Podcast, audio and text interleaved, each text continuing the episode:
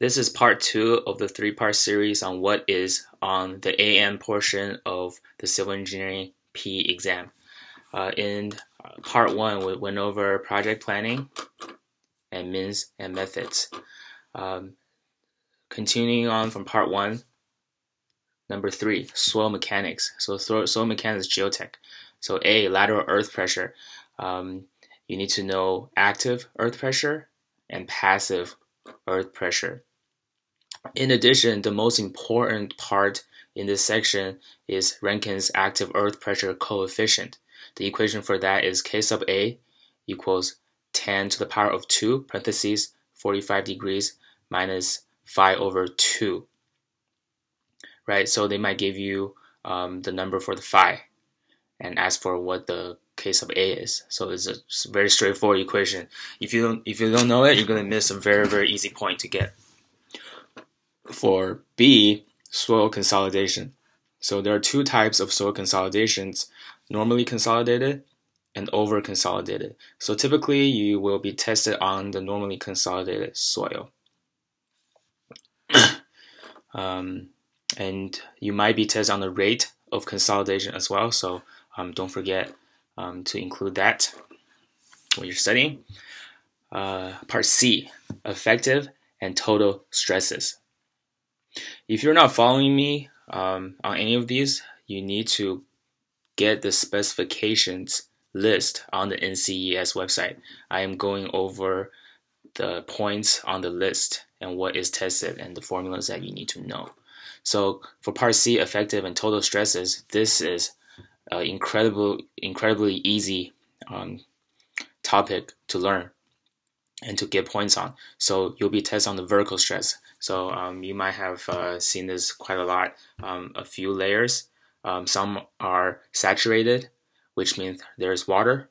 Some are unsaturated, right? So if you're solving for total stress, you multiply by the depth or the height of each layer times by their corresponding saturated uh, unit, saturated uh, density, right? So if you're solving for effective stress, then is the saturated density minus the pore water pressure, which is always 62.4 pounds per cubic feet. So effective and total stress is uh, very easy and it will always be tested on at least one or two problems, so you need to know this. D is bearing capacity. Bearing capacity is a shallow foundation. Right, so what is allowable bearing capacity? Uh, what is the net bearing capacity? What is the net allowable bearing capacity? Um, there is a pretty long equation for that. Um, so you need to know that. Um, for E, foundation settlement uh, is basically uh, footing.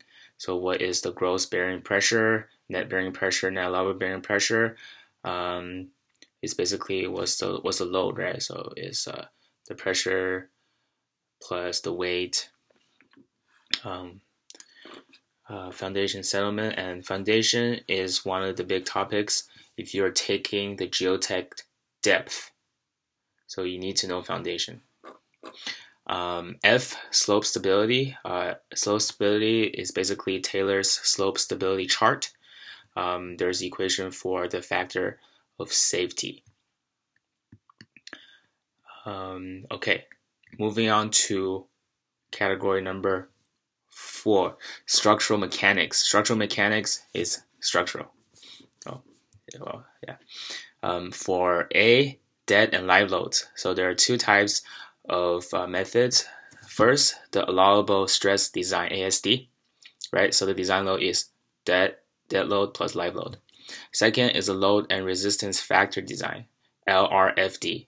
So in this one, you multiply 1.2 to the dead load and 1.6 to the live load to get the design strength. B, trusses.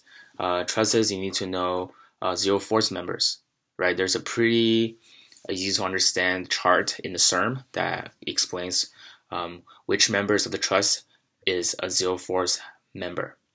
You also need to know methods of joints and method of sections to calculate uh, the forces, uh, force Y and force X. and what is the force in a direction, right? Because trusses look like that, that, that. So trusses uh, will be tested. Um, it's a pretty easy point to get, so don't miss that. C, bending and flexure. Um, this is basically the bending stress in beams. There is an equation for that. Uh, is F equals mc over I. So um, in each of the MC and I have its own sub equations. So you need to know that equation. Uh, D, shear, forces and stress. So this is a shear and moment diagram.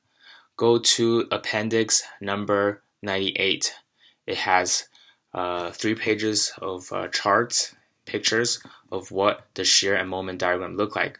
On the test, you're not going to be asked to calculate it, but you need to recognize uh, each one. Uh, e, axial. Axial strength is basically uh, stress equals force divided by A area, right? Uh, F, combined stress. Um, didn't get this on the test, but combined stress is basically uh, normal stress and shear stress. G, deflection. Um, self-explanatory deflection. Um, this is normal, normal beam deflection, right? Bending. What is the distance between the the bend?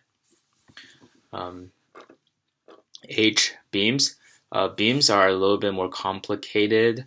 Uh, you need to know rectangular beams, right? Singly reinforced. So there's a couple steps in calculating um, for the beams. You need to know sub one area of the rebar, right? And then depth of the concrete block, which is uh, lowercase a. And three, design moment capacity. There's the equation for all of that too. You need to know that. Um, T sections, um, don't think T sections is tested in the AM portion.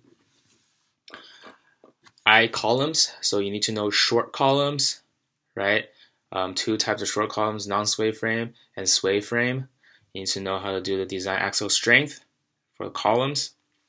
J slabs, slabs, uh, one-way slab, two-way slab. You need to know the spacing for the steel, which is a rebar in the slabs. Right, so slabs is a circular, not not circular, or it could be circular, uh, but mostly uh, rectangular or triangular uh, a block of concrete. Uh, K footing, um, you need to know what's the soil pressure, uh, the shear strength for footing.